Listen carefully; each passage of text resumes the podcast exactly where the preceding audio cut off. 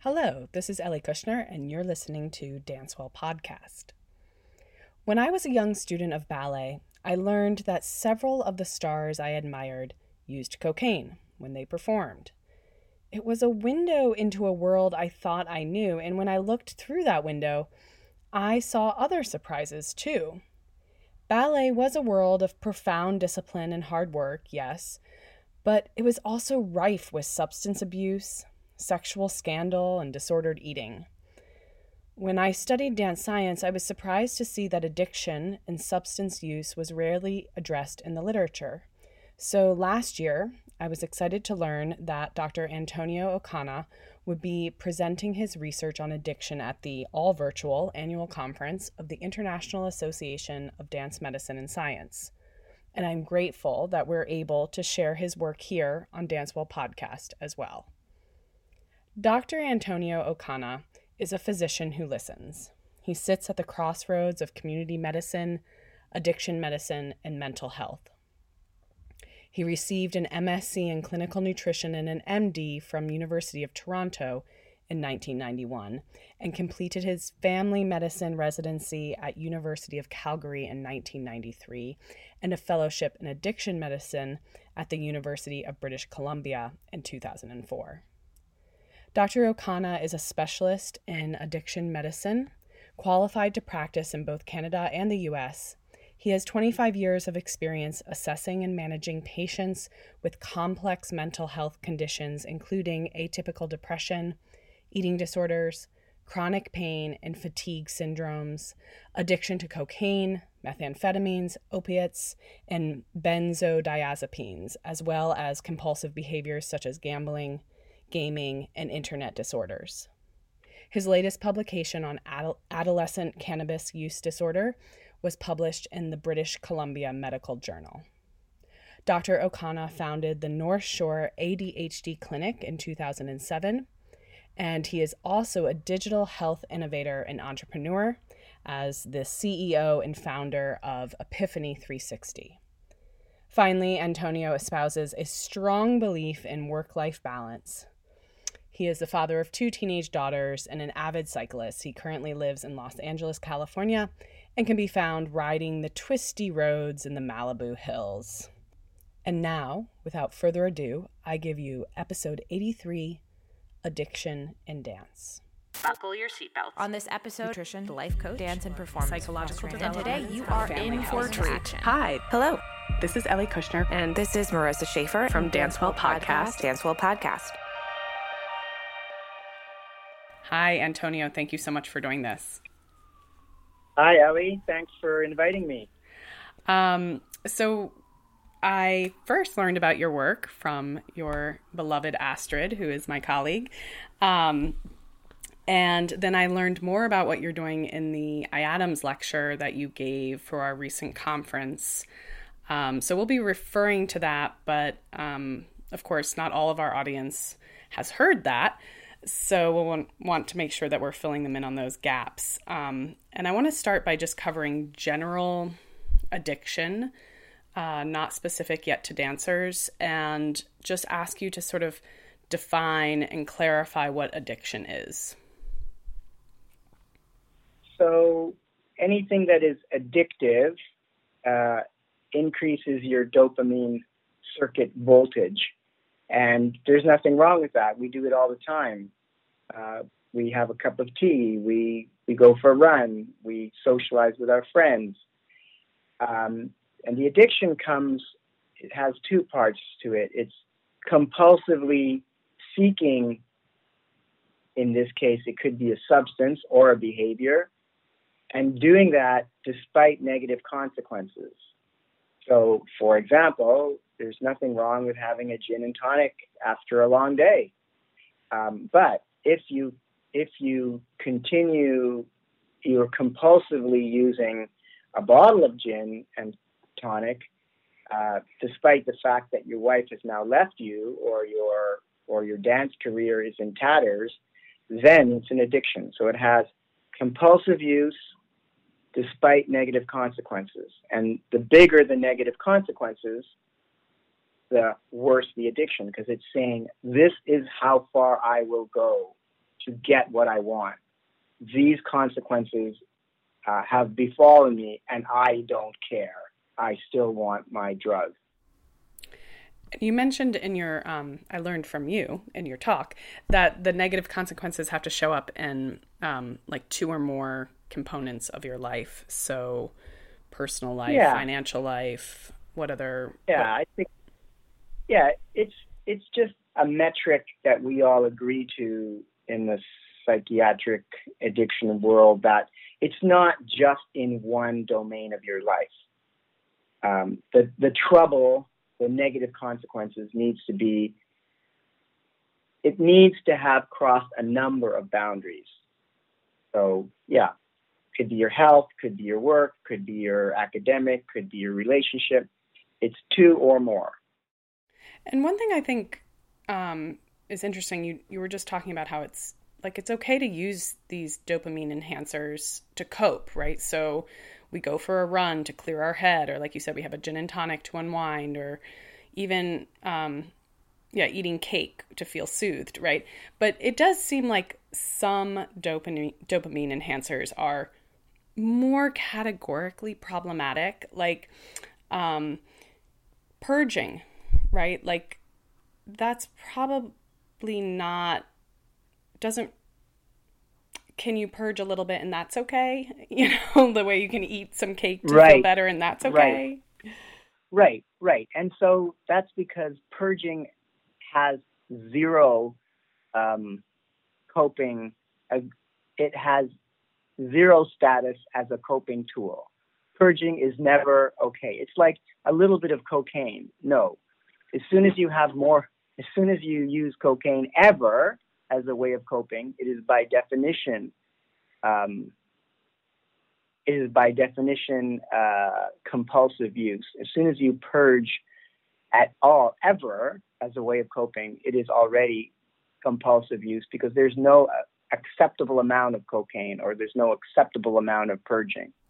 Is that a socially defined category? Because like if we were hiking in Colombia, like a little bit of coca might not be considered automatically a bad thing. Right, right. And I, I, I think you're right that there's a time and a place, there's culture, there's agreed upon social norms. And, you know, you could go back to the ancient Greeks and, and they might have mm-hmm. purged, you know, after a big feast. Nothing wrong with that.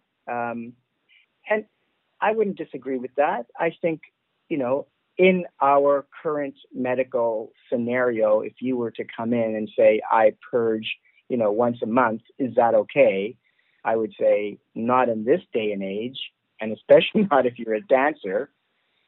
Um, and and part of that is just the riskiness of it, right? Right. It's it's this is a habit that will follow you doggedly. You can't use a little bit of methamphetamine. right. I always said, you know, like if I felt like I could smoke a cigarette once a month at a party, I would go for it. But I just don't think I would do that. So I'm going to avoid it altogether. yeah. And I think to be fair, you're right.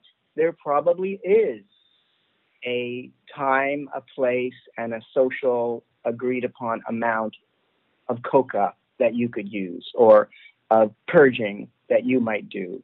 But in this day and age, we're just going to say we have a zero tolerance. Mm-hmm. There's there's no there's no healthy amount of it that we could say, oh, that's okay. And um, some of the other things that you listed that people can be addicted to are, you know, gaming and shopping. And oh, I, I was really struck by creating chaos. Um, yeah. mentioned that. Uh, is there anything that can't be addictive or, you know? Um, well, anything that raises dopamine can be addictive. And creating chaos raises dopamine, especially if you're good at withstanding the chaos people who can't withstand chaos don't create it. But there's some people who love chaos and they're very good at creating it because they're comfortable in that position. Um, speaking of people who can handle drama, let's talk about dance. Um, so, yeah. your talk for IADMS um, was specifically about addiction in ballet. And as we launch into this, where we're going to start talking about dancers, I just want to be clear about that because I think, you know, we have a, a, a concerning issue in dance science where sometimes we study ballet a lot and then we extrapolate out about the whole of dance population. And, um, Yeah. you know, Yeah. but ballet Yeah. is just so it's a very unique and specific and relatively consistent environment. I mean, the, the ballet environment in Russia is not that different than in China, than in the US. Yeah. Um, Yeah. And, you know, unlike physiological things, when we start talking about mental health and addiction, the culture in which dance happens is so, so specific and important. Um, so I just want to clarify to listeners that we are aware that there is that distinction. Um, from the data, what do we know about mental health generally and addiction, particularly in ballet? Well, I think it's exactly like you say. You know, we have these words that we use as conventions so that we think we're all talking about the same thing. But, you know, you have to go right to the person and their scenario to really be sure you're talking about the same thing.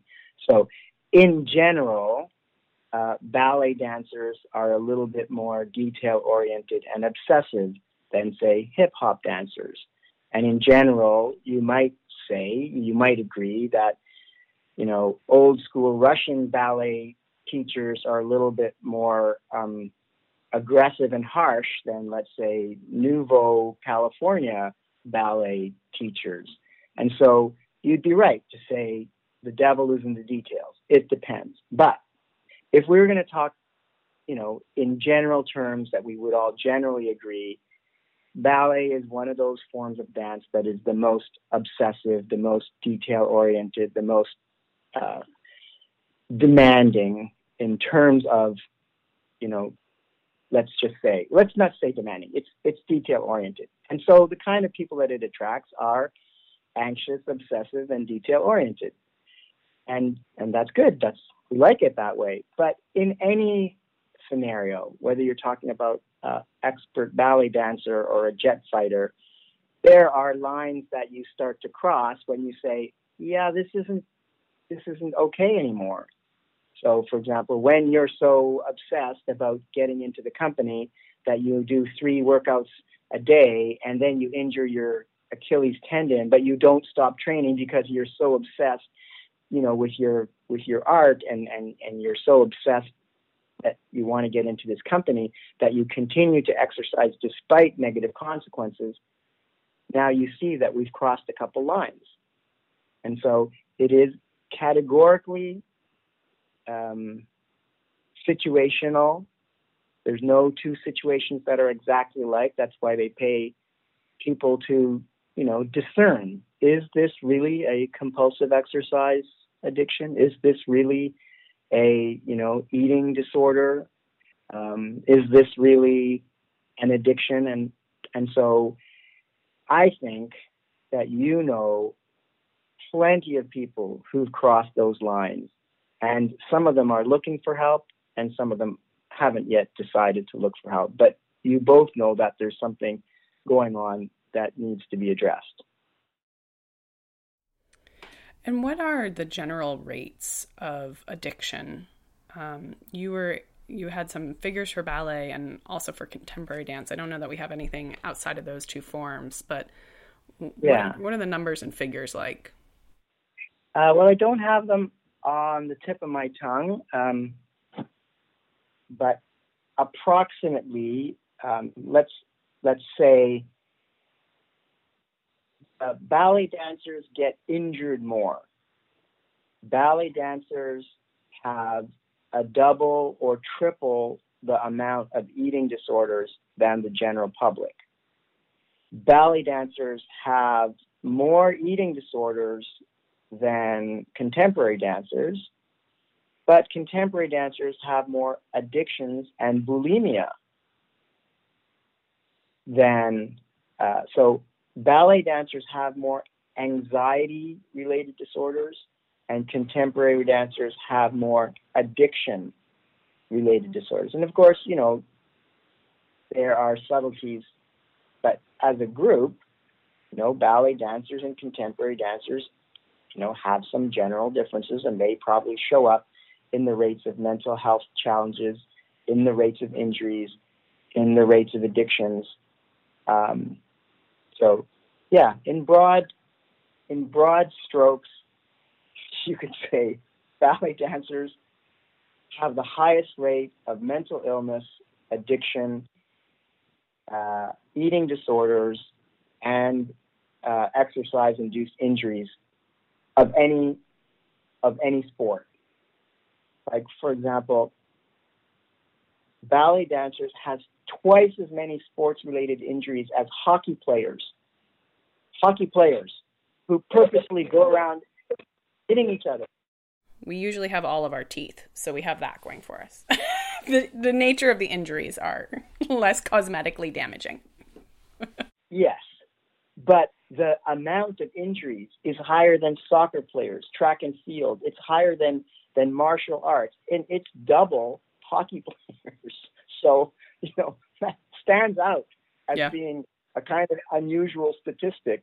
Um, one of the things though that I thought when when you included when you were talking about addiction um, and addiction rates is that you know smoking is included in that and yep. so let's dive into that for a bit because i was curious like if we took smoking out how that might change some of those rates um, you know i don't think right, a lot of exactly running right. athletes smoke as much as dancers um, nope you're 100% right um, but smoking is, you know, not to be not to be taken lightly. And I have a couple questions about it. I mean, one, I wonder if, and I don't know that you have the statistics here, but I wonder if dancers are smoking less. My perception is that they are. You mentioned a Croatian study where dancers were smoking a pack a day, and I see a lot less smoking tobacco, cigarettes um, among right. dancers these days. Um, right. However, I remember in graduate school, we were having a lecture about periodization, which is, you know, phasal um, training in order to maximize performance.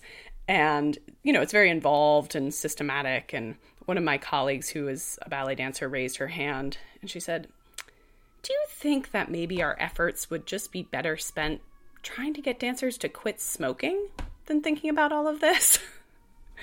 and you know um, you mentioned also how important it could be to really invest some some resources in smoking cessation for dancers. Do you want to just say a little more about that? Because you didn't talk about it too much but i bet you have more to say. Well i, I think you're quite right. Um, and i think so for starters if you took so smoking is one of if not the most common addiction in dancers period and you can probably surmise why. And if we took smoking out of the statistics, would ballet dancers have as much addiction as other um, dancers or other uh, sports? No, because that's their major addiction. You know, there's probably you know a handful of cocaine using, uh, maybe a few Adderall addicted, um, but mostly they're smoking and eating disorders. So yes. And then if you look at Croatia and look at Canada, yeah, they probably smoke more in Croatia. Right. And then if you look at Croatia now versus when that study was done, or or United States now versus 10 years ago, yes, people, even dancers, are smoking less. So all of those trends are true. Um, and I, you, we keep sort of mentioning eating disorders. So let's actually talk a little bit more about that right now. Um, you said in your talk, eating disorders are a form of addiction. And I was, that really resonated with me. And that might be something that's really well known in your field. But I feel like um, there's this idea surrounding dancers that dancers develop eating disorders because they want to be thin, because it's an aesthetic form and we wear these tight fitting clothes and we're being lifted and we're in front of mirrors.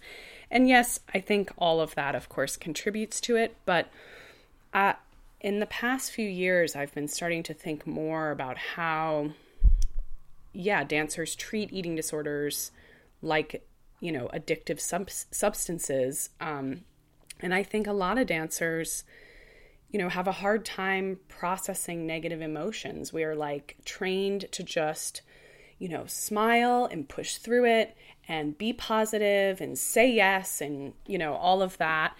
But of course, we have a whole spectrum of complex emotions like any other person, and there's not a lot of time to sort of um, investigate the negative ones. And I feel like that often um, contributes to eating disorders. And when I say this to friends or you know people I work with, th- that often resonates for them as well. Um, so, could you talk a little bit more about how, from a psychiatrist perspective, eating disorder is an addiction? Okay, so for starters, that's not necessarily well known in my field. That's just something that I've learned because I have um, experience in in both eating disorders and addiction. And when you do the the math, the molecules are exactly the same. It's just a different way of coping.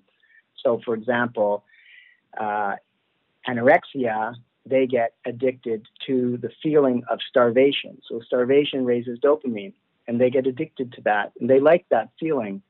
Um, and in bulimia, it's the purging that raises dopamine, and you can get addicted to that because it's a rush. You know, there's a certain physiological crisis going on in your body when the when the food is going in the wrong direction, and you know the fact that you you're now used to that and you're actually seeking that is a bit weird but it obviously works for you, like you said, because you need to be thin. You're in front of mirrors, people are judging you. So the fact is, yes, they are uh, two sides of the same coin. You can get addicted to starvation, you can uh, get addicted to purging.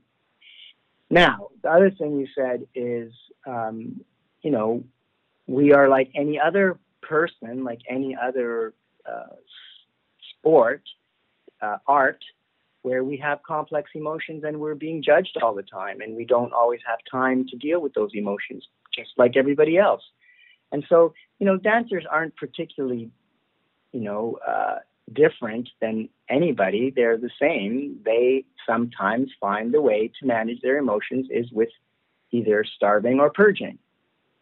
There's nothing you know nothing special about that. And and because they are in those situations where those two addictions are particularly functional in some scenarios, they and they're supported um, both, you know, sort of quietly and ostensibly supported. Starving's a good thing, right? um, being being unusually thin is a good thing, right? right? And so, you know, the culture now starts to become this invisible hand that increases the rates at which these things become acquired and maintained. So that's so just to summarize, dancers are people like anybody else. They have emotions that are difficult to cope with. These happen to be some ways of coping that are particularly culturally acceptable and functional. So yeah, they're more common.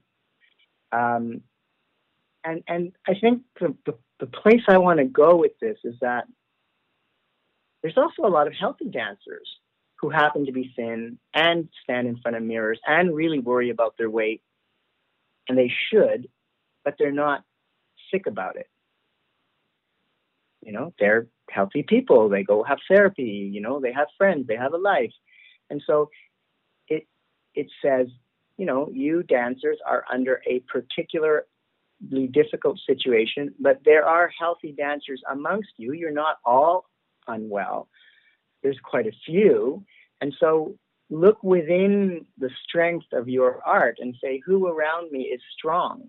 Who around me has the exact same problem I do, but is coping in a more sophisticated way? Maybe I can learn from her or I can learn from him. So you have incredible strengths within your craft of people who have who've done all of this and done it in a healthy way. So it's not like this is some hopeless, you know, uh, spiral ballet dancers are going to have eating disorders and anxiety disorders. No, there there's a lot of successful dancers out there who don't. Um, you know, and and So you have a lot of strengths amongst your peers from whom you could learn. Um, as a psychiatrist, you're um, you're getting into the biochemistry already. You were talking about how like um, starving and purging has the exact same sort of biochemical um, outcome, right, as other addictions. When you look at the the particles, right? Um, yeah, they're similar. So, do you want to talk about? Can we talk about that a little bit more? Um, you mentioned ra- raising dopamine, but we haven't talked yet about raising serotonin. So, is it yeah. true that like all addiction is related to basically those two things, like low dopamine and low serotonin? Is that right? No. Okay, uh, good. So Correct me. So dopamine and serotonin are totally different molecules. Serotonin is the molecule of self-soothing, and dopamine, uh, and it's also serotonin is also the molecule of self-esteem.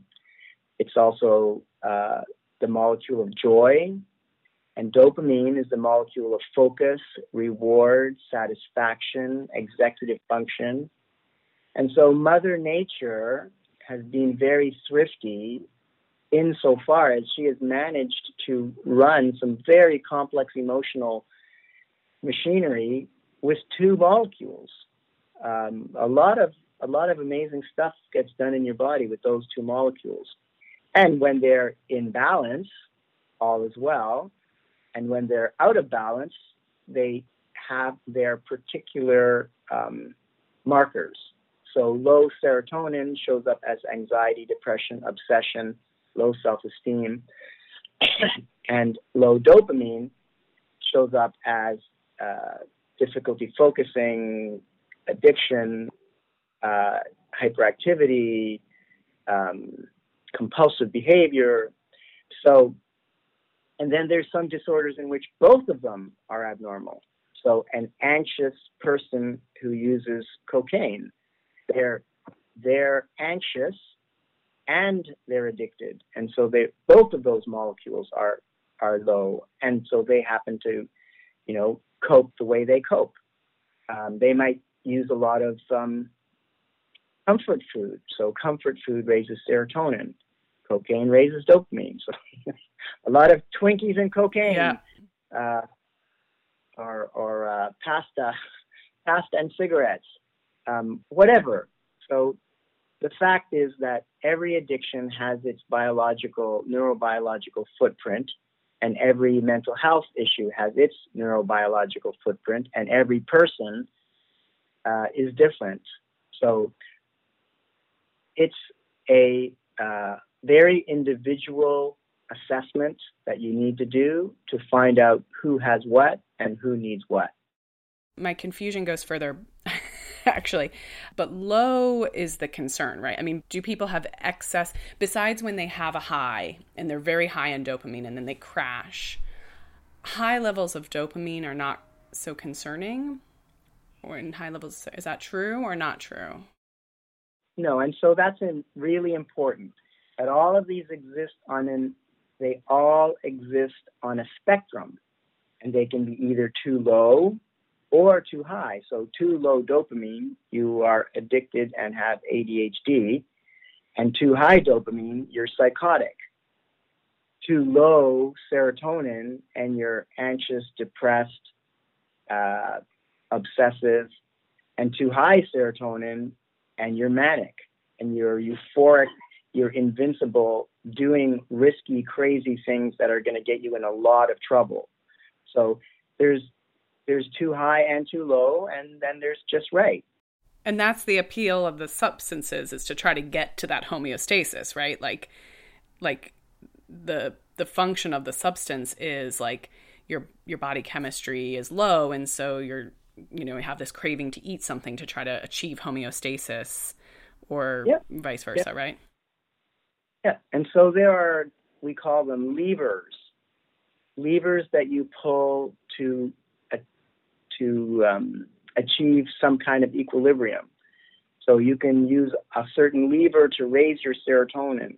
You can use a different lever to raise your dopamine. And so there are as I was mentioning, more sophisticated, healthy ways of raising serotonin, and there are some very dysfunctional and primitive ways of raising serotonin. And so, everybody, uh, it would behoove them to know healthy ways to balance their chemistry. And that's what my book is about. To, the book that I'm writing is, is going to be about. Um, send us the link when it's done and we'll, we'll share it. Um, so those those levers or levers, depending on um, when you when you use those levers, um, I'm picturing it's almost like a sounding board, a soundboard. You know, it's like when you when you use a sophisticated lever to the right degree, that's high functioning, right? Like we all have yeah. these fluctuations, and the yeah. high functioning, sophisticated mental health individual will have a mm, I feel a little, uh, I need a little of this, and they'll pick a good tool that's functional and societally acceptable and they'll use the right quantity of it and they'll bring themselves back into balance right? That's right. Okay. that's right. Just like a good a good ballet dancer will pull herself back into balance when she's going off in in a certain direction.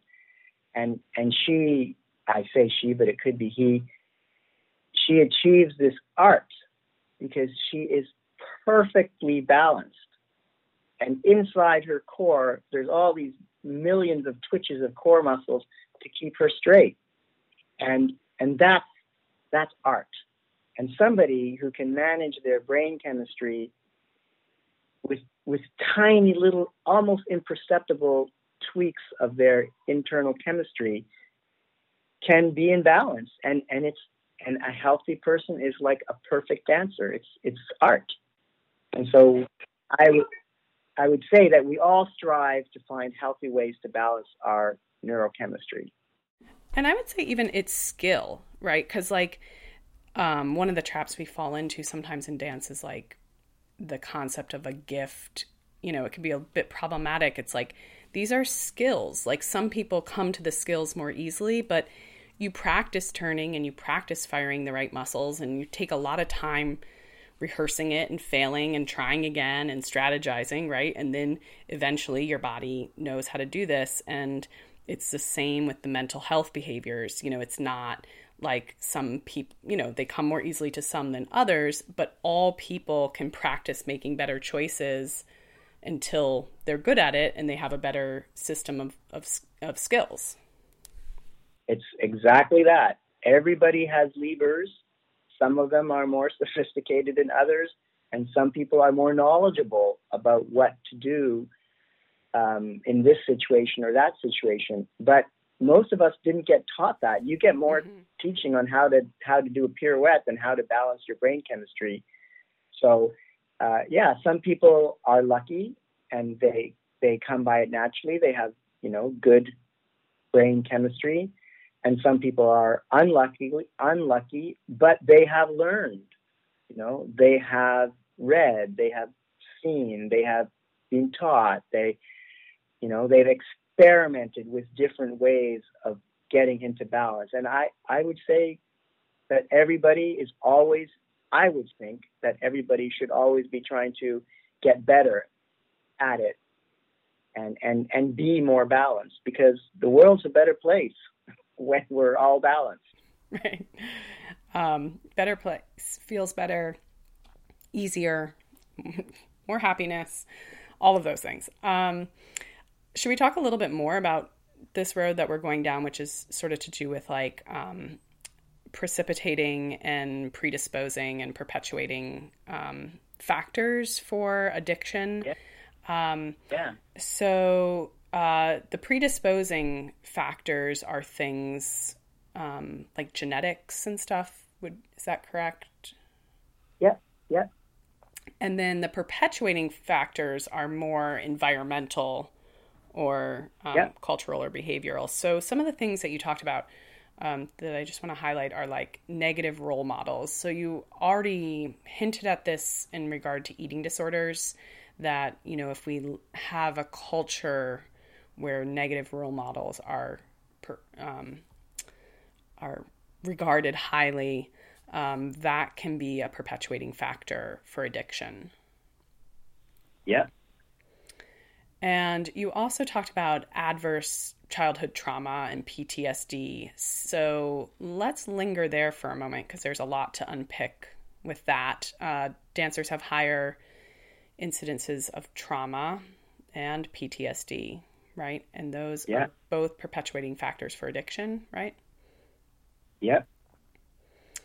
And do we know? And you, we don't really know what that's about, right? Like you said, we don't know if people who have had trauma are drawn to these expressive art forms like dance, or if um, there's trauma in our dance past. Well, there's a number of factors going on here, right? So a child can have trauma and then it's perpetuated by their dance teacher, traumati- re-traumatizing them, or they can have no trauma as a child and the traumatizer is the dance teacher. Um, and and you know you can have it either way, and any combination of the above. Um, but a successful dancer is successful precisely because she can be re-traumatized and not flinch. Hmm. She's in there for the long haul. I say she, it could be he, but it's a healthy dancer would say, Don't you ever talk to me like that again. Nobody talks to me like that again. Nobody talks to me like that. I'm out of here. That's a healthy person.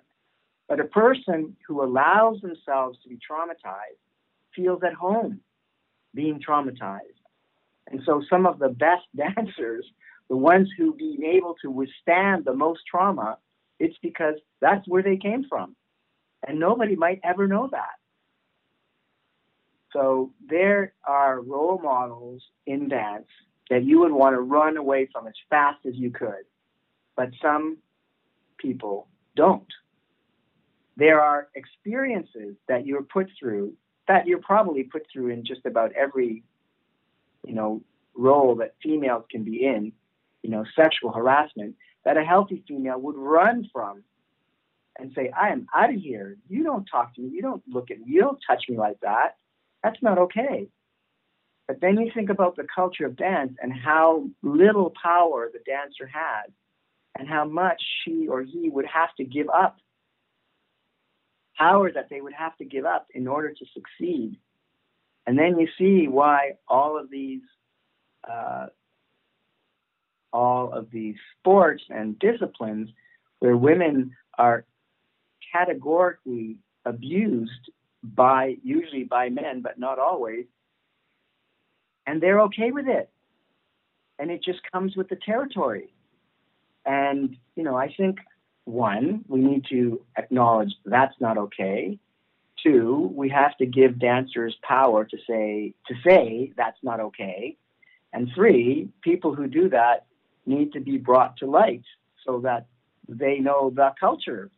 Our society says that's not okay. And that's actually what's happening, right? The whole Me Too movement and and you know, directors of dance and, and you know, big famous companies getting uh, dismissed.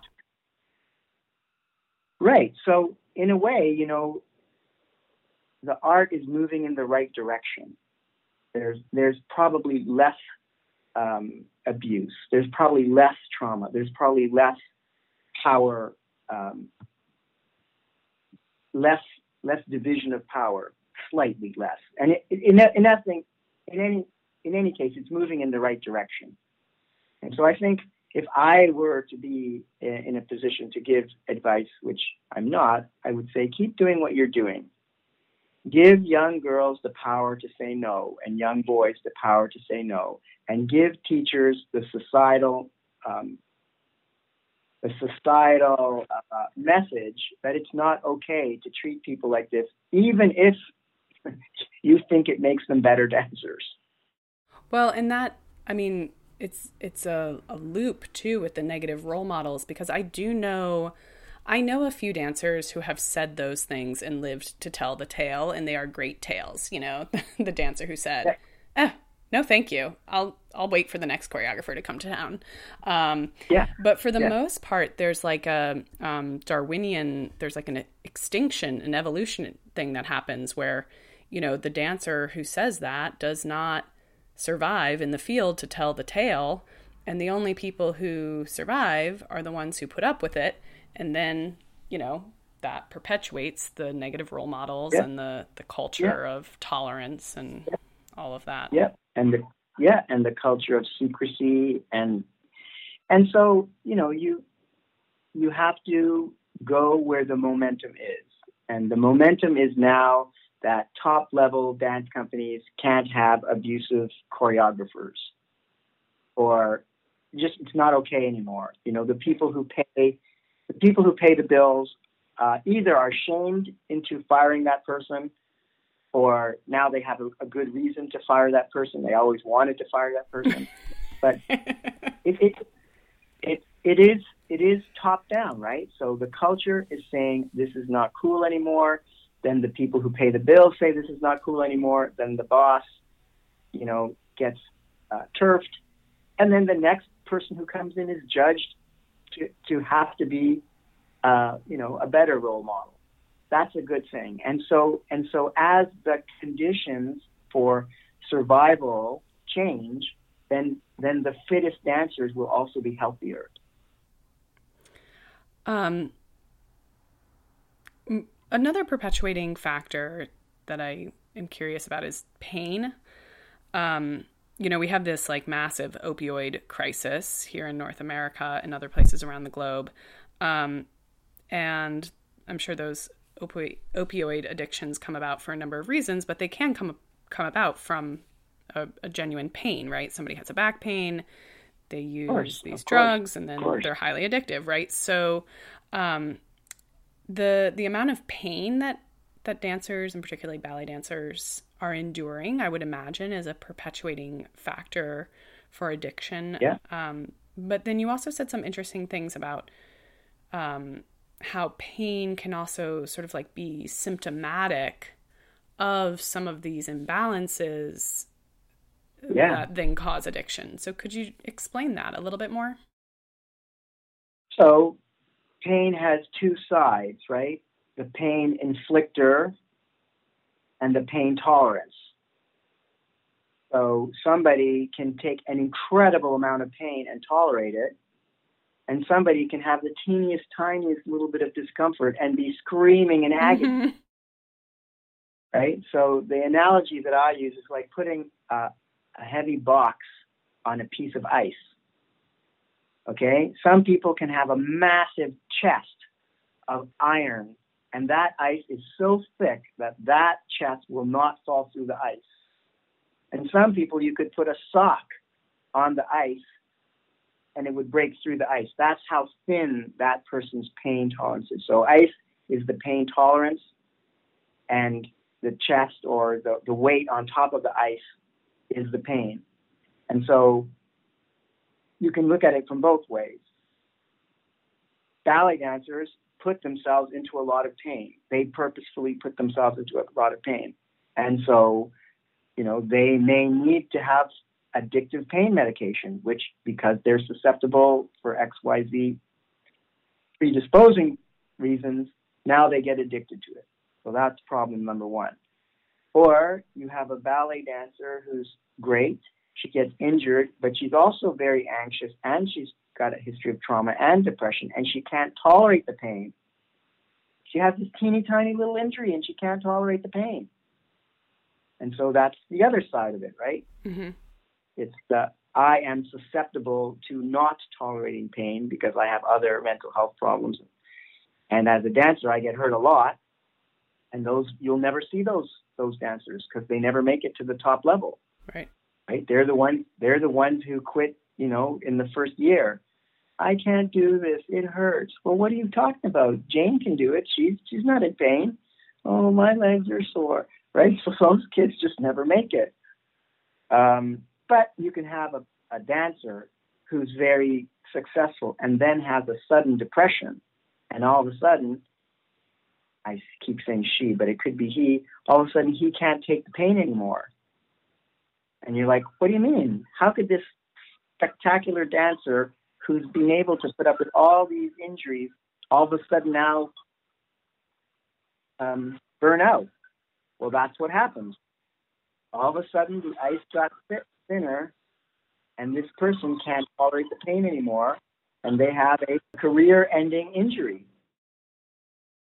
I am seeing so much of that right now. I have I'm hearing so many people with back pain and there are a lot of like mechanical reasons for it. You know, we've been dancing in these tiny rooms on these weird floors and all of that, but it's also just seems so much like uh, stress and depression and anxiety surrounding this whole pandemic, and then it's manifesting yep. in these physical ways.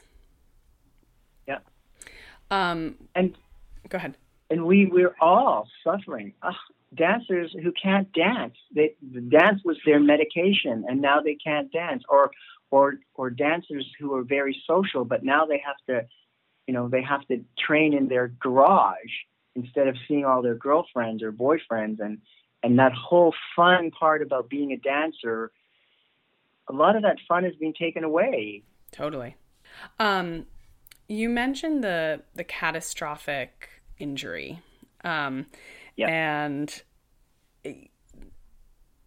I let's see. There's in dance science again, we we sometimes talk about like you know, there's this issue and we should care about it because dancers get injured or dancers get injured so we we should be doing this other form of training or you know, all of these things and um yeah, there are these high injury incidents um but the the data is a there are some problematic there are some problematic components about the data and also I just don't always buy into this thing that injury is so horrible. I just I've seen people grow so much in injury, learn so much, um, you know, cultivate new skills during time away from dance. Um, and we see people who have catastrophic physical injuries, but then they go on and um, you know they become doctors actually a lot of them and and other other professionals of other kinds. Um, and so i was you know you were linking the addiction rates with injury and saying how there's there's this connection here that we should consider. But then you got into something that i really uh, was interested in, which is this idea of moral injury and identity injury. Mm, um, identity yeah. injury, in particular for dance, because um,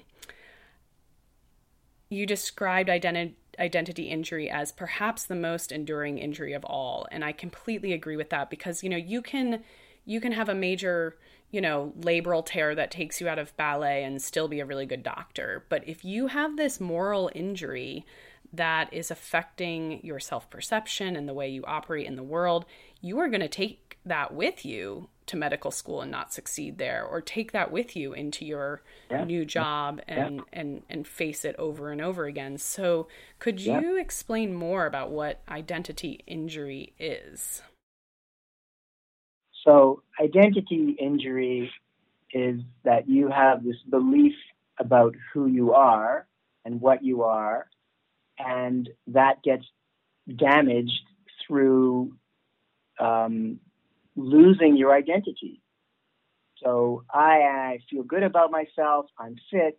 I'm healthy. I'm attractive. Uh, people love me. I'm I'm a I'm an entertainer. Um, you know, people write about me, and then I get injured, or I get addicted, and then I'm nobody.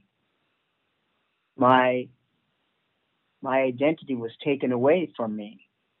I was a special person, and now I'm a has been. That's that's the worst injury of all. It's the thing that we we hold closest to us is is who we are, our our, our worldview, our self concept. And when that gets taken away from us for whatever reason, it's it's the biggest injury of all it's it's worse than any physical injury. And you also talked about moral injury, which I then um, Googled quite a bit because it's really fascinating, which has to do with um, has has to do with needing to deliver um, either information or present yourself in a way that is contrary to your sort of moral ethical code. Is that right? Yeah, yeah. and you you explained um, the study of ER doctors, um, and yeah, do you think dancers are also suffering from moral injury? For sure.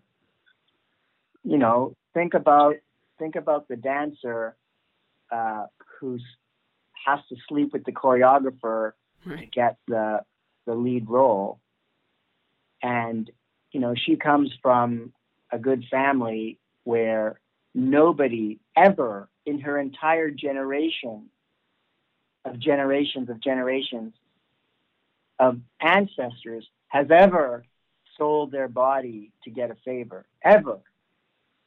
And so now this i'm going to let's call it a let's say young man comes from this you know very healthy long-standing family great moral code you know great great grandfather you know was this high standing, had, had this high social status. And here I am, the son of this person, and I've lowered myself to this level. I have compromised my morals to this level so that I can be, you know, the uh, principal dancer. Think about the injury to that person's moral um, fiber. Yeah. Think of how that has been shredded and, and dissolved and bleached that fabric in order to get ahead. That's that's the sort of thing that people take to their grave. No one will ever know that that happened. They're so ashamed of it, and and the rest of their life is in tatters because they're holding the secret. So, like, never mind a torn Achilles. Right. PT can help with that in real, six weeks, right? yeah, this is a real injury. And, you know, when you do what I do, you hear these stories and people say, people say, I've never told anybody this in my whole life. And then you're like, wow, well, I'm glad you told me. You feel better for telling me? Yes, I do. Because, you know, taking that to your grave, that's what causes, that's what causes cancer. Yeah. And holding a and secret drinking like that, and and all like think about it. Who do you think is dying in these back alleys of fentanyl poisoning? Not people who are surprised that they've they've overdosed. People who actually don't care if they overdose. And what do you think the injury is that people are so injured by that they don't care if they die? Something like this. Right. So and even bear, bearing witness to the abuses that happen, or you know the exactly. injust, you know the injustices of like, if even if you're not the person who slept with the choreographer, knowing that that's how your career operates, you know, yeah, just yeah. knowing that, standing by and continuing on. You are com- you are guilty by being complicit. Mm-hmm. And, you know, some people brush that off. That doesn't enter into their consciousness. And some people suffer greatly. And you don't have to be the one. You could just be the one who knows about it. That's called vicarious moral injury. Um, it's just like you don't have to be the one who was who was raped, but you knew about it and you didn't do anything about it. Yeah. So, you know, we live difficult lives, and a lot of it is unexamined. And uh, and dance is a very uh, is an area which is shrouded, rich, shrouded in trauma and drama, but yet beautiful nonetheless. And there's a lot of room for improvement. And you know, people like you who are thinking about it and reading about it and talking about it, you you are gonna you are going to be the the wave, the first wave that you know cleanses this uh, and brings you know it. There's no reason it can't be all art and all beauty. It doesn't have to be shrouded in anything, and and that's a process. And it you know it starts today. This is a beautiful thing, and and we can make it more beautiful every day in the way we treat each other and and and the way we we police our our discipline. We can make it more beautiful every day. I've, I've taken to saying lately that it's changing in pockets. You know, there are these places it is changing. Um, you know, in conclusion, you you mentioned in your IADMS lecture at the very beginning, you said, dance, dance is a healthy vocation with evolutionary advantage, and dancers have strength and courage and resiliency, and also higher incidence of many mental health conditions. And dance culture is not always health promoting.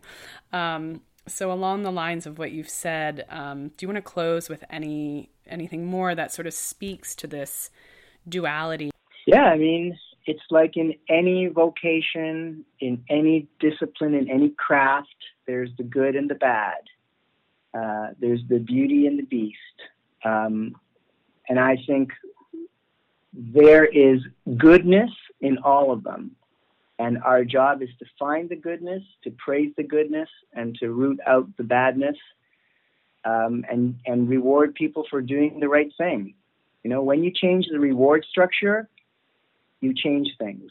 And so, rewarding choreographers for doing the right thing, and rewarding dancers, and rewarding dance companies for doing the right thing. Don't just expect them to know what the right thing is. Reward them for doing the right thing, and then you will change the drivers and and you will keep more of the beauty and and encourage less of the beast.